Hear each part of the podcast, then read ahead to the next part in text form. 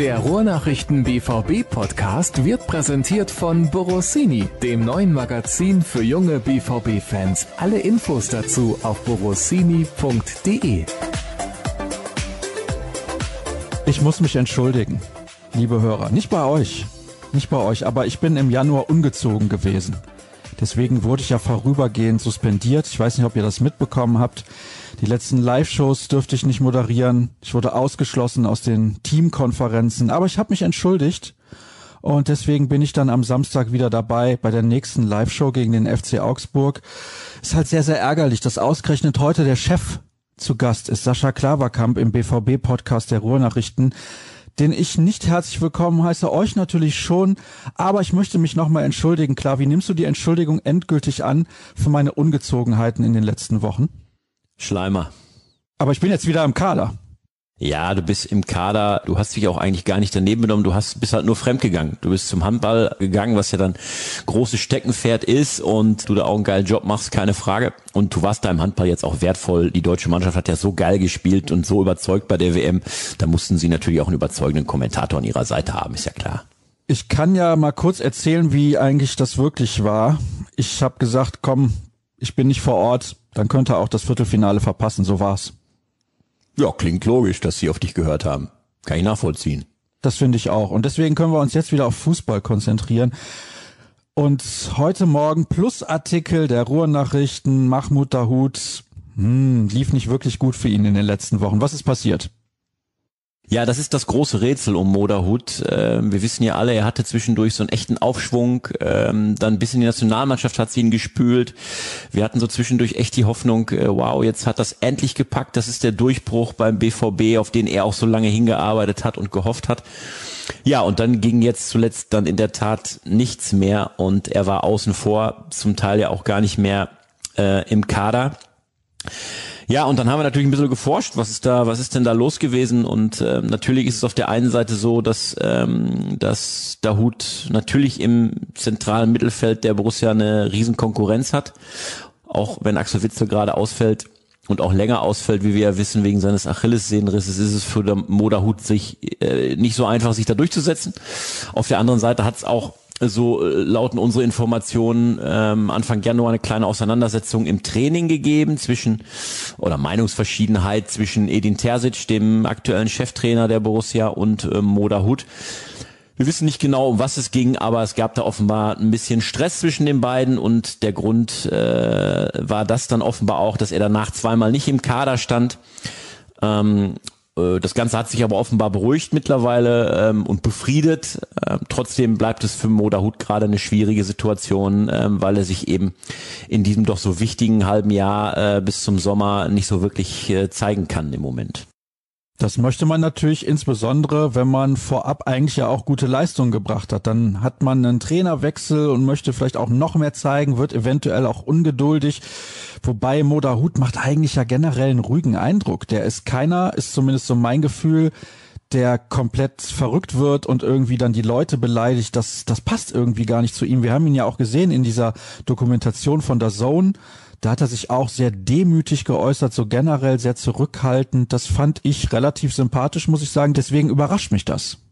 Ja, also deswegen, ich glaube, dass da viel Frust einfach natürlich drin hängt, ne, mit Blick auf seine persönliche Lage äh, bei der Borussia. Er hat ja im vergangenen Sommer gesagt, nein, ich bleibe, ich wechsle nicht, ich möchte meine Chance hier beim BVB suchen und ich glaube auch an mich, dass ich mich hier durchbeißen kann. Und dann kam ja, wie gesagt, auch dieser, dieser leichte Aufschwung und diese Spiele, wo wir den Eindruck hatten, hey, vielleicht gerade ohne Zuschauer in dieser Phase äh, und da kommt gerade kein Druck von außen, von den Rängen. Das tut äh, Moderhut offenbar gut auch in seinem Spiel. Er wirkte irgendwie so ein bisschen befreit. Dann hat es ja, wie gesagt, sogar bis zu Jogi Löw in den Kader gereicht. Und ähm, ja, davon ist äh, Status Quo jetzt nicht viel übrig geblieben.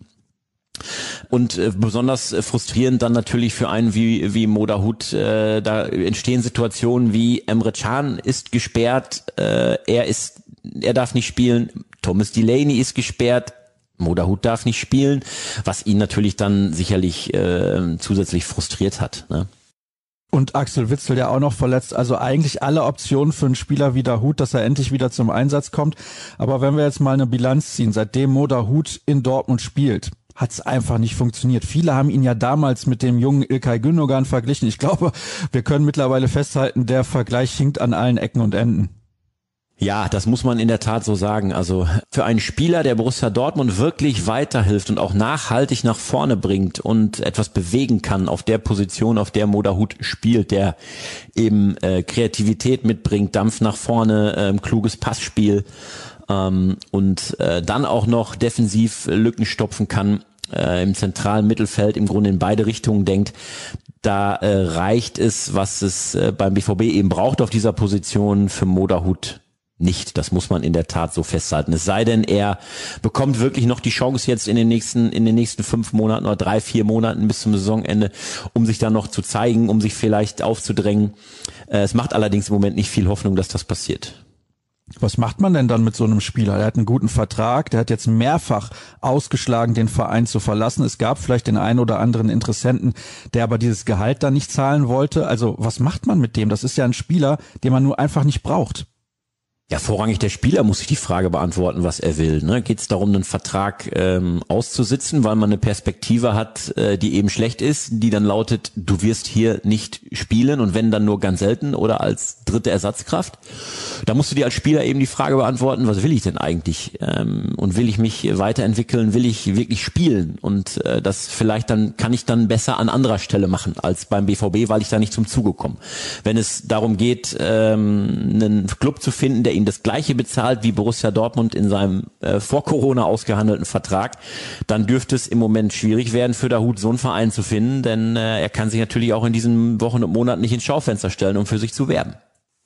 Tja, das ist eine harte Situation für Moderhut. Aber hat er sich auch ein bisschen selber eingebrockt, wenn du natürlich den Trainer anblökst? Geht eigentlich gar nicht. Ja, ich meine, das war jetzt äh, wahrscheinlich nur ein Mosaiksteinchen von einigen. Also es ist jetzt nicht nur an dieser Situation aufzuhängen, bei weitem nicht, ne, sondern da geht es letztlich um die Leistung, die du auch im Training anbietest. Und wenn das den Trainern nicht reicht, weil Moderhut hat ja auch unter anderen Trainern nicht durchschlagenden Erfolg gehabt und der BVB hatte in der äh, Vertragslaufzeit von Moderhut so einige Übungsleiter an der Seitenlinie stehen. Bei keinem hat sich Moderhut nachhaltig empfehlen können. Dann ist das zentral eine Frage von mangelhafter Leistung. Und mangelhafter Qualität. Vielleicht ist er einfach nicht gut genug. Ja, das ist ja das, was ich eben meinte, zu sagen, äh, es reicht dann äh, nicht, Borussia Dortmund auf dem Niveau helfen zu können, was der BVB braucht. Wir könnten jetzt noch länger über diesen Spieler sprechen. Es gibt ja auch andere Spieler, die eine ähnliche Situation haben, die gekommen sind. André Schürle damals hatte man auch große Erwartungen, hat überhaupt nicht funktioniert. Irgendwann hat man sich dann getrennt. Bei Darut zieht es sich halt noch ein bisschen länger. Nun gut. Ich weiß gar nicht, wollen wir noch über Gladbach sprechen? Ist schon länger her. Ja, den BVB-Fans wird es wehtun, wenn wir darüber sprechen. Aber das war natürlich so ein einschneidendes Erlebnis, was auch den letzten aufgeweckt haben dürfte äh, bei Borussia und im Umfeld des BVB, worum es denn jetzt in der Rückrunde für die Borussia denn wirklich geht. Ich habe mir nebenbei nochmal die Tabelle aufgemacht. Das ist ja schon, puh. Also, wenn wir jetzt mal überlegen, es gab ja diese zwei Heimspiele gegen Köln und gegen Stuttgart die beide verloren wurden, alleine diese sechs Punkte mehr, dann hätte der BVB 35, wäre Zweiter und keiner würde irgendwas sagen. Und dann haben wir noch dieses Heimspiel gegen Mainz, auch nur unentschieden gespielt. Und ich fange direkt mal an mit den Hörerfragen. Uns haben nämlich wieder sehr, sehr viele erreicht. Und die erste ist auch interessant, bezieht sich auch ein bisschen auf das Spiel gegen Gladbach. Gerade wird mal wieder die Mannschaft kritisiert. Würde man die Standardtore abziehen, hätte man elf Gegentore weniger, nach Leipzig die wenigsten Gegentore aus dem Spiel heraus und nur statistisch gesehen elf Punkte mehr. Ist die Kritik vor allem in der Heftigkeit überhöht? Oder bezieht sie sich nur auf den Wunsch nach spektakulärem Fußball? Es gibt ja leider auch in eurer Berichterstattung oft nur Extreme. Kann man also mit besseren Verteidigen von Standards trotz schwacher Leistungen nicht besser dastehen? Tja, die Problematik beim BVB äh, macht sich natürlich auch an den Schwächen bei gegnerischen Standards fest, aber das Verteidigen als Ganzes ist natürlich ein Riesenproblem. Also wenn man sieht, wie der BVB auch in der Rückwärtsbewegung generell agiert, und das fängt ja beim Stürmer vorne an, dann ähm, ist das insgesamt mit nicht ausreichend zuletzt zu bezeichnen. Und äh, da kommt dieses äh, negativ gesehene Bonbon mit schlecht verteidigte Standards bei Freistößen und bei Ecken natürlich noch hinzu. Also wenn man sich anguckt, wie in Gladbach äh, die beiden äh, Freistöße der Gladbacher dann letztlich zu Toren führen, das ist dann schon in Richtung ähm, dilettantisch. Das muss man so sagen. Und es ist ja nicht so, als würden die äh, Borussen im Training nicht an Standards feilen. Das wäre ja ähm, wäre ja fatal, vor allen Dingen, weil es ja kein neues Problem ist, dass äh, die Standardschwäche bei also die defensive Standardschwäche da ist. Und ähm, da liegt's halt in der Tat an der nicht vorhandenen hundertprozentigen Bereitschaft, konsequent äh, in die Verteidigungs, äh, in den Verteidigungsmodus zu schalten.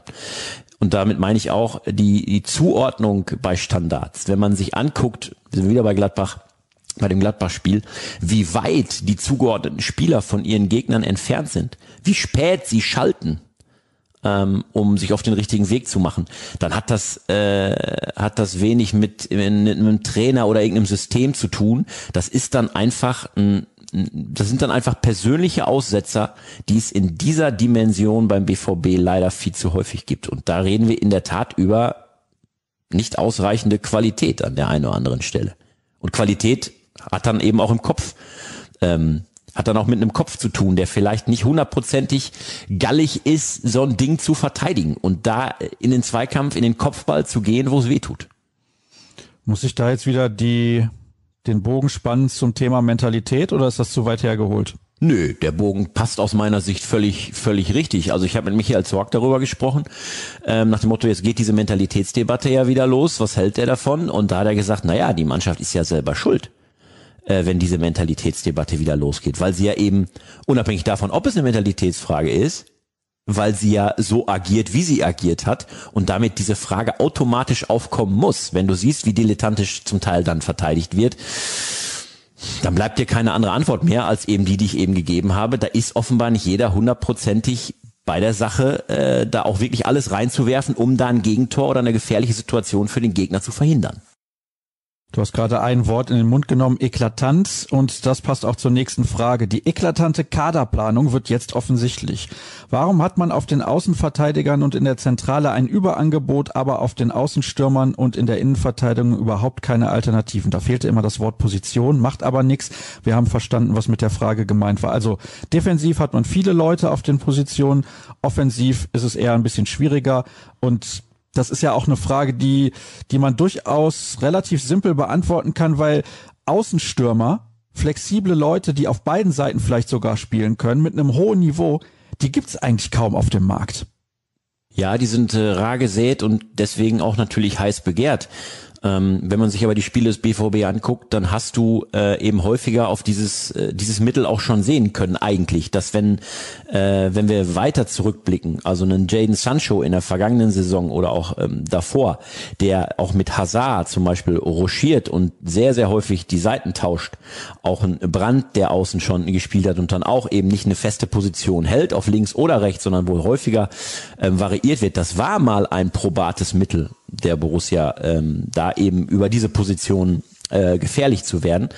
Ähm, aber das funktioniert in dieser Saison leider nicht. Es liegen da ja auch ein paar Gründe vor. Ne? Also ein Sancho ähm, kommt so langsam und auch mit ein paar kleinen Rückschlägen zwischendurch, aber er kommt so langsam wieder in Schwung. Er ist aber noch längst nicht der Sancho, den wir aus seiner Glanzzeit im schwarz-gelben Trikot kennen.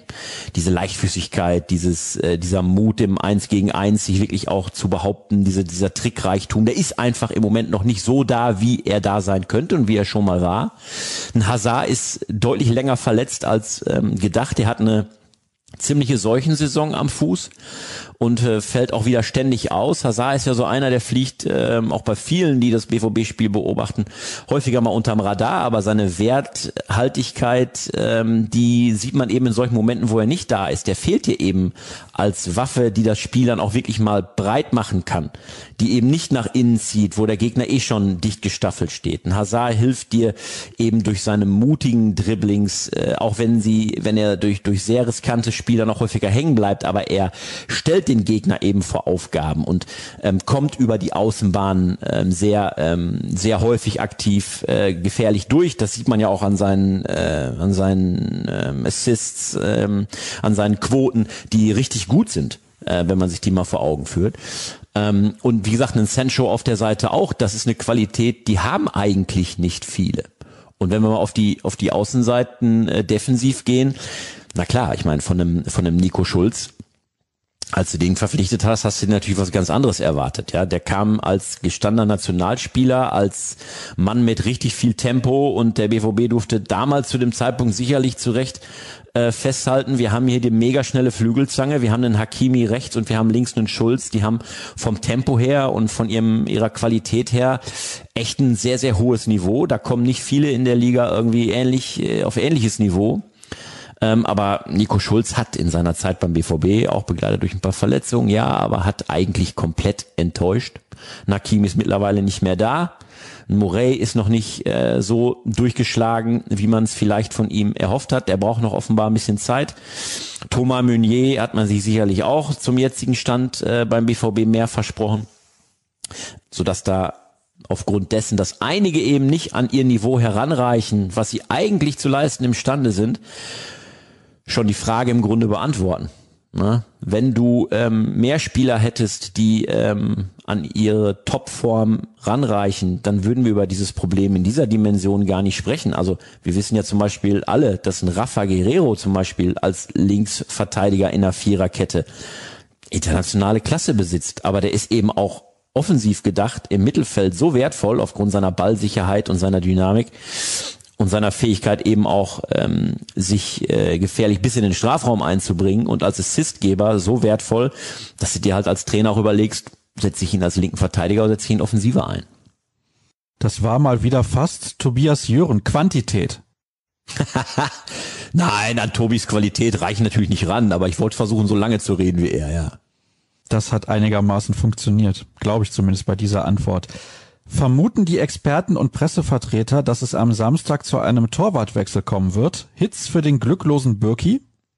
Ich glaube, es wäre ein Fehler von Edin Terzic, das jetzt zu machen. Damit, damit würde er Roman Bürki erst recht verunsichern, vielleicht auch in der Wahrnehmung demontieren, weil die Diskussion, die aufgekommen ist, nachvollziehbar ist, weil Bürki wirklich nicht glücklich aussah und sich auch ein paar, ein paar Patzer geleistet hat. Insgesamt muss man aber festhalten, hat Bürki, glaube ich, mehr Punkte geholt für den BVB und festgehalten als den BVB gekostet. Und wenn du das Torwartfass jetzt aufmachst, wo es eh ähm, darum geht, erstmal Stabilität zu gewinnen und äh, zu behalten und äh, es nicht darum geht, jetzt irgendwie sofort grandiosen Fußball zu spielen, sondern es geht um einfach nur irgendwie und wenn es am Ende gewürgt ist, drei Punkte gegen Augsburg zu holen.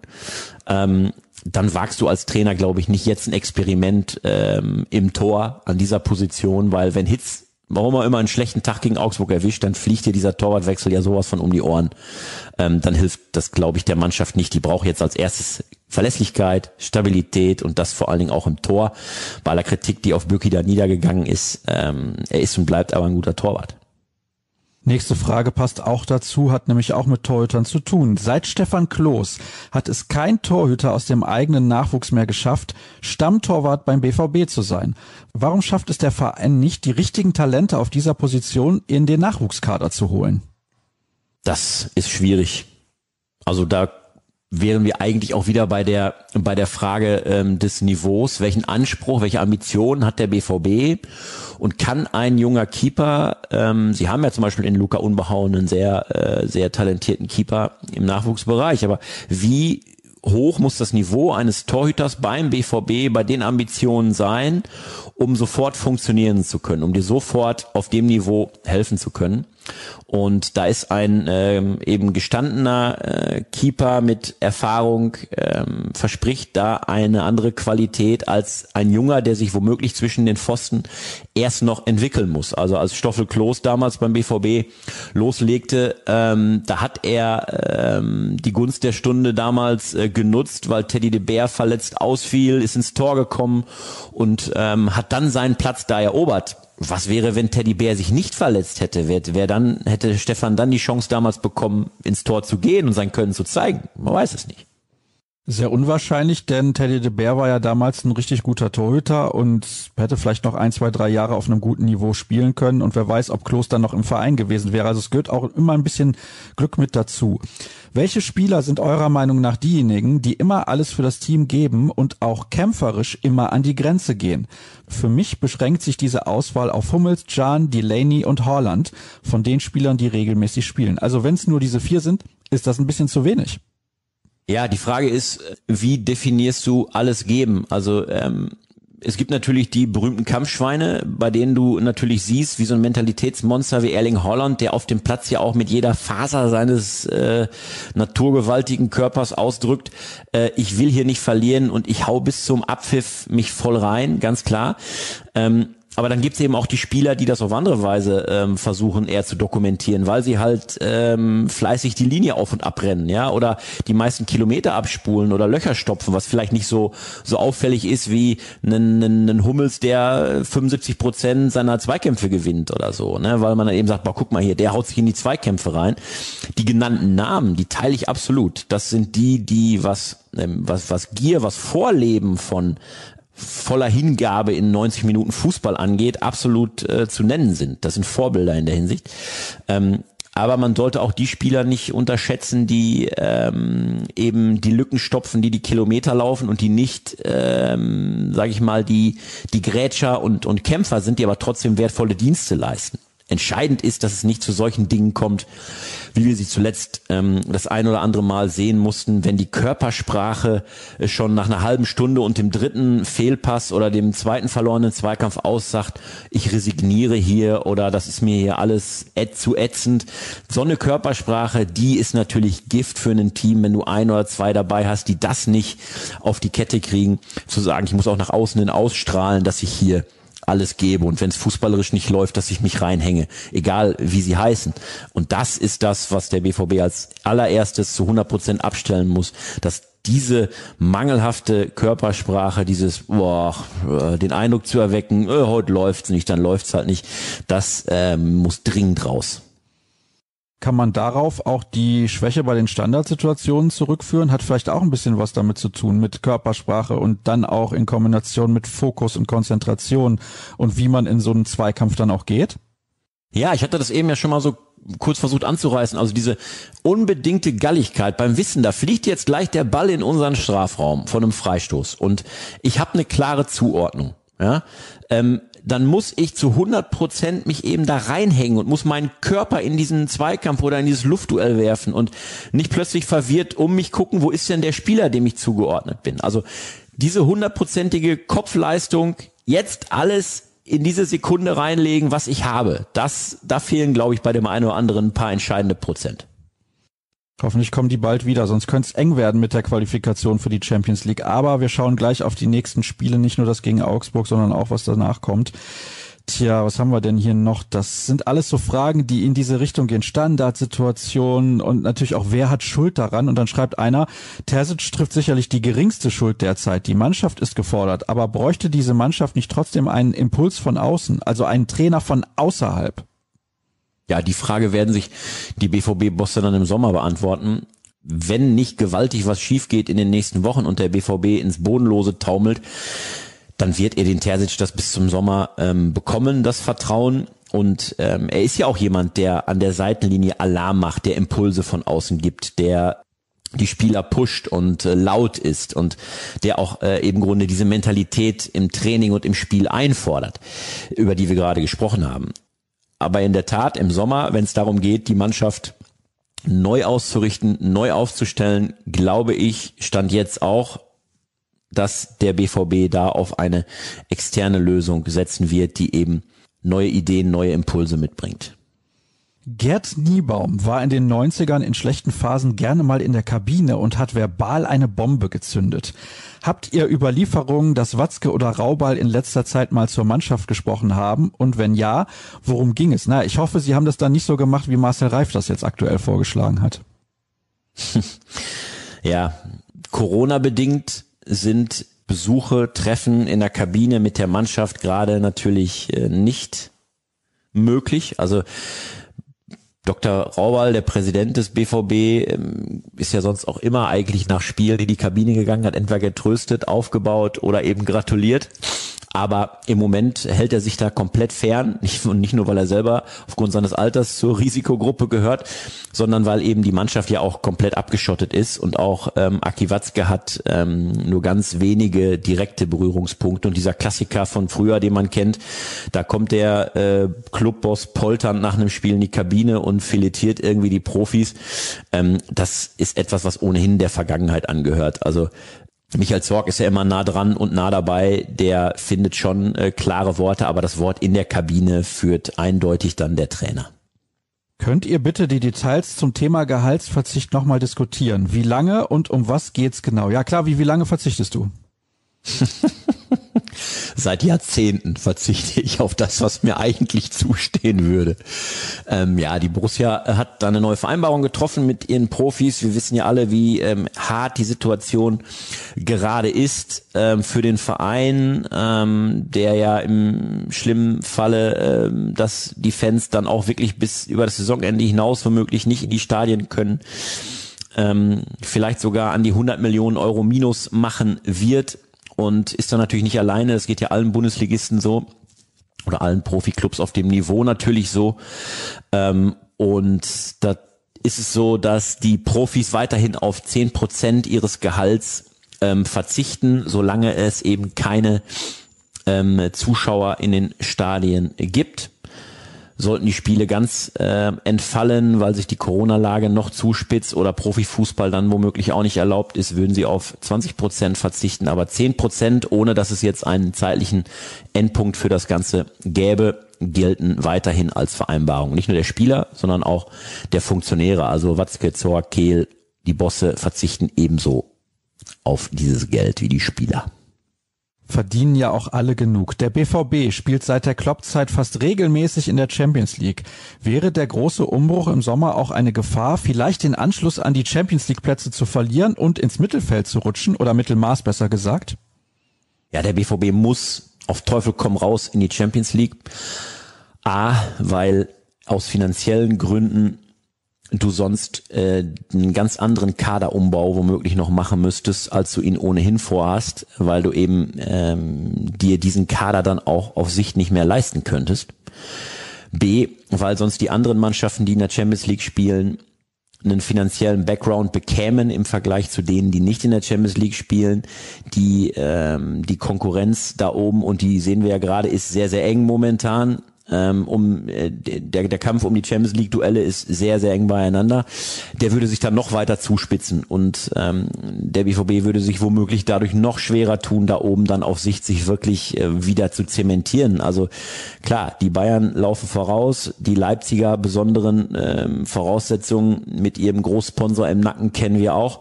Die Gladbacher sind auf gutem Wege. Ähm, Leverkusen hat einen starken Background.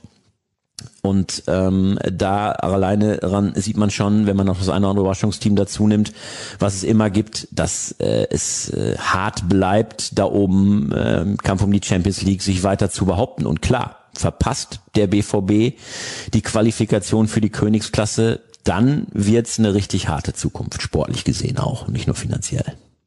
Jaden Sanchos Marktwert, wo wir gerade schon bei Finanzen sind, liegt aktuell bei 100 Millionen Euro. Im letzten Sommer war noch von Ablösesummen von bis zu 150 Millionen Euro die Rede. Nach seiner bisher schwachen Saison stelle ich mir die Frage, ob 100 Millionen überhaupt noch realistisch sind. Ja, das muss man sich in der Tat fragen, weil es nicht nur um den Marktwert geht, der da aufgerufen wird, sondern auch um das Potenzial, das es überhaupt noch gibt, von Topclubs für ihn Geld auf den Tisch zu legen. Wir haben ja gerade darüber gesprochen. Nicht nur der BVB hat unter der Corona-Krise finanziell arg zu leiden, sondern es geht ja allen Clubs so. Also Inter Mailand kann ja schon seine Gehälter nicht mehr bezahlen oder die letzte Rate, nächste Rate von für die Ablöse von Ashraf Hakimi an Real Madrid. Und das zeigt natürlich schon, wie ähm, hart Corona und die Einschränkungen und die finanziellen Folgen den Clubs zusetzen. Heißt für den BVB in dem Falle Jaden Sancho, selbst wenn der Junge einen Marktwert noch haben sollte von 100 Millionen, welcher Club kann denn dieses Geld jetzt im kommenden Sommer überhaupt aufbringen? Also wer kann einen Transfer theoretisch dieser Größenordnung überhaupt äh, anschieben? Da bleiben nur noch, wenn überhaupt, ganz, ganz wenige Clubs übrig.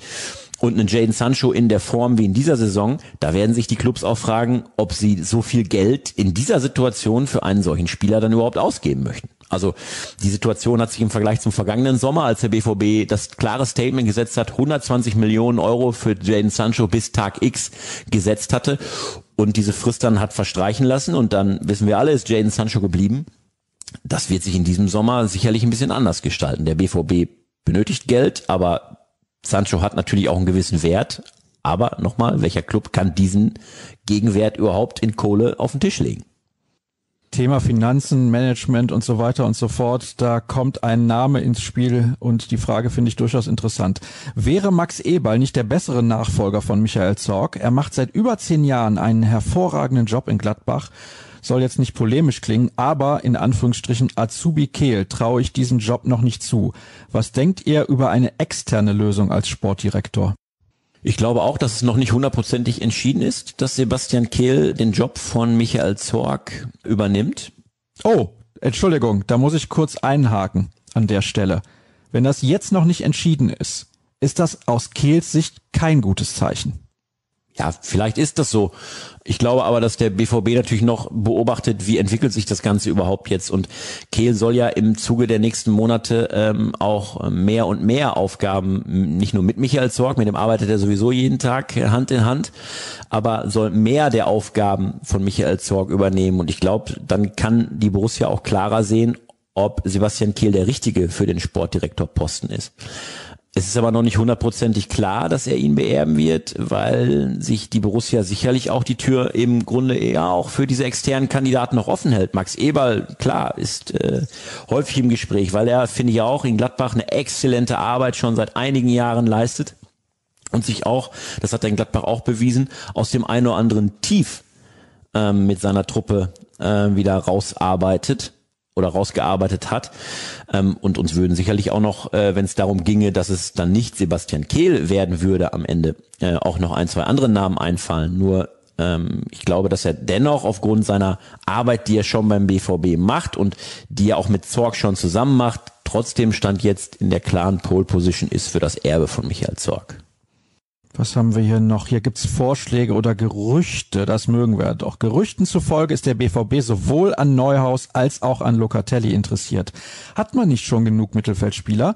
Meiner Meinung nach sollte man eher einen neuen Innenverteidiger verpflichten. Meine Wahl wäre Marvin Friedrich von Union Berlin. Er ist Abwehrchef bei der Mannschaft mit den viertwenigsten Gegentoren in der Liga und hat laut Transfermarkt einen Marktwert von nur 4,5 Millionen Euro. Aber da muss man direkt dazu sagen, das hat natürlich auch mit dem System zu tun bei Union Berlin, wie die spielen, dass die weniger Gegentore aktuell kassieren. Das ist eine Sache. Dann haben die gerade einen Lauf. Das heißt, das muss man auch immer einkalkulieren. Der spielt vielleicht in dieser Saison Überwert. Ne? Kann man ja auch sagen. Ja, kann man sagen.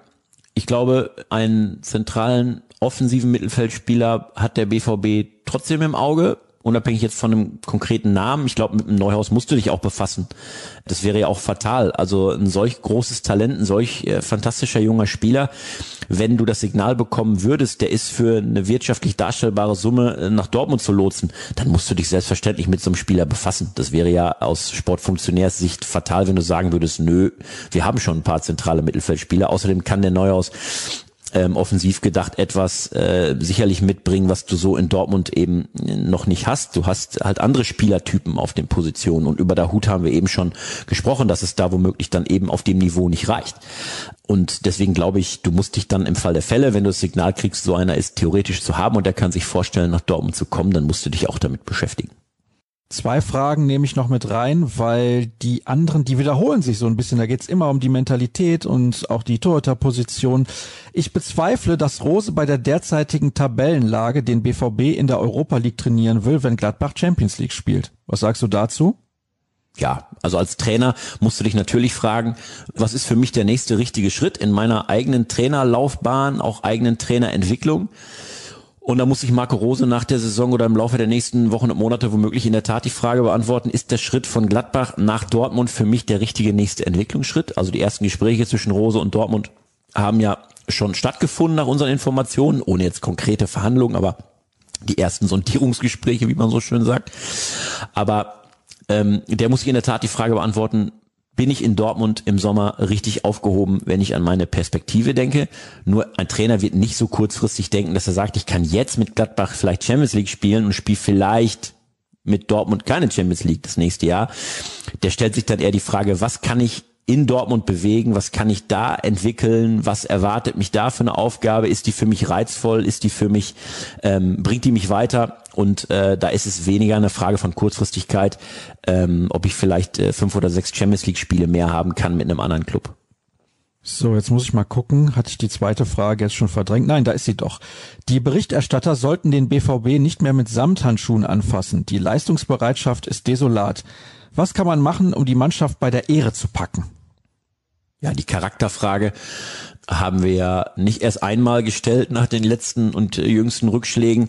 Also äh, Samthand, die Samthandschuhe haben wir schon, äh, haben wir schon äh, länger ausgezogen, weil eben auch völlig klar ist, dass der BVB eben sich da selber schlägt zuhauf. Ja, es geht nicht drum, dass du am Ende eines Spiels sagen musst, boah, der Gegner war um so viel besser. Also Gladbach hat ja auch keine überragende Leistung gebraucht, um den BVB in Zaum zu halten. Im Grunde hat sich die Borussia durch dilettantisches Verteidigen selber geschlagen. Und so deutlich sagen wir das auch und müssen das auch sagen.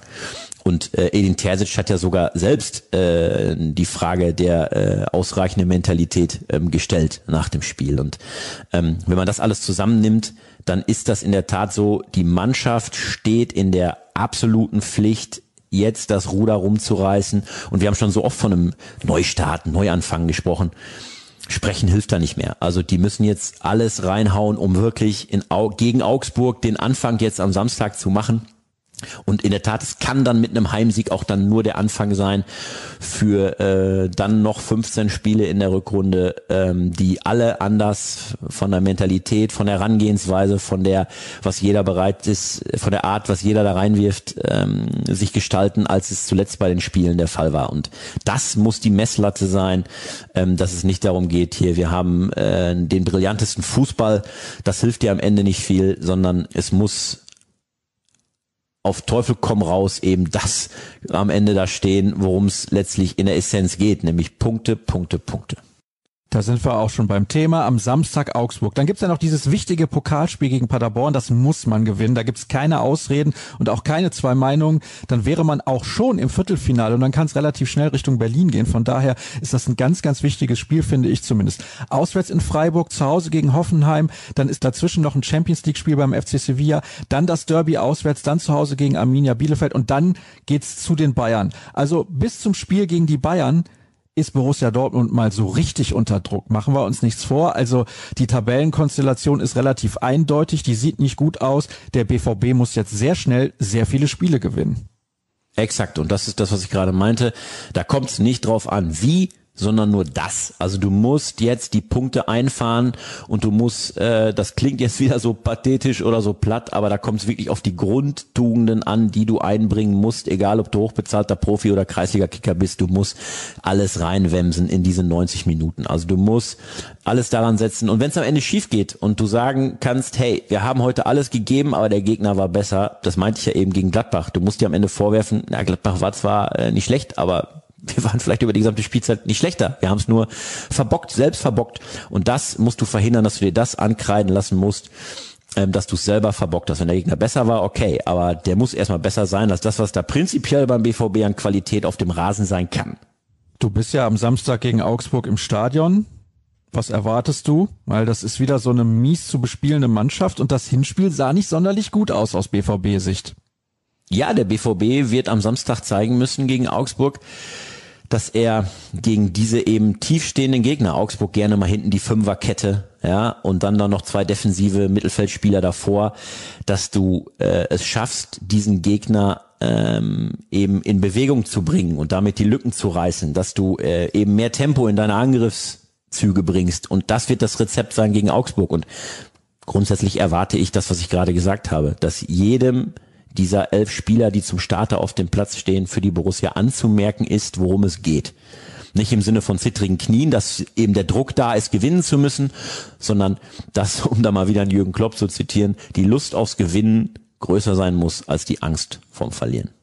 Und dafür bedarf es, glaube ich, einer souveränen Leistung, einer Leistung mit Körpersprache. Ich glaube, wenn das nicht passt, dann wird's gegen Augsburg richtig schwer, weil die können nach Dortmund fahren und haben nichts zu verlieren. Für die ist das alles in Ordnung. Wenn die vielleicht einen Punkt mitnehmen, dann sind die wahrscheinlich schon zufrieden. Und deswegen kein einfaches Spiel. Zu sehen gibt's das Ganze bei den Kollegen von Sky, aber auch bei uns in der Live-Show. Ich habe es ja eingangs gesagt, die moderiere ich dann am Samstag wieder. Dann müsst ihr nicht mehr klar wie ertragen. Es war ja schon schlimm genug, dass er jetzt so lange im Podcast mit dabei war. Gut 40 Minuten sind's am Ende geworden. Ich weiß, du hast schon wieder den nächsten Termin. Als Sportchef ist man ja sehr gefragt. Da geht's dann, wie gesagt, nicht immer um die Qualität, aber dass man einfach präsent ist. In diesem Sinne, herzlichen Dank, dass du mit dabei gewesen bist. Und allen Hörern wünsche ich noch eine schöne Restwoche und natürlich Ihr solltet nicht vergessen, vorbeizuschauen auf ruhrnachrichten.de, bei Twitter unter rnbvb, klavi75, Sascha Start. Und wir hören uns morgen früh bei BVB Kompakt wieder, sehen uns am Samstag bei der Live-Show und nächste Woche hören wir uns im nächsten Podcast. Bis dahin, tschüss. Tschö.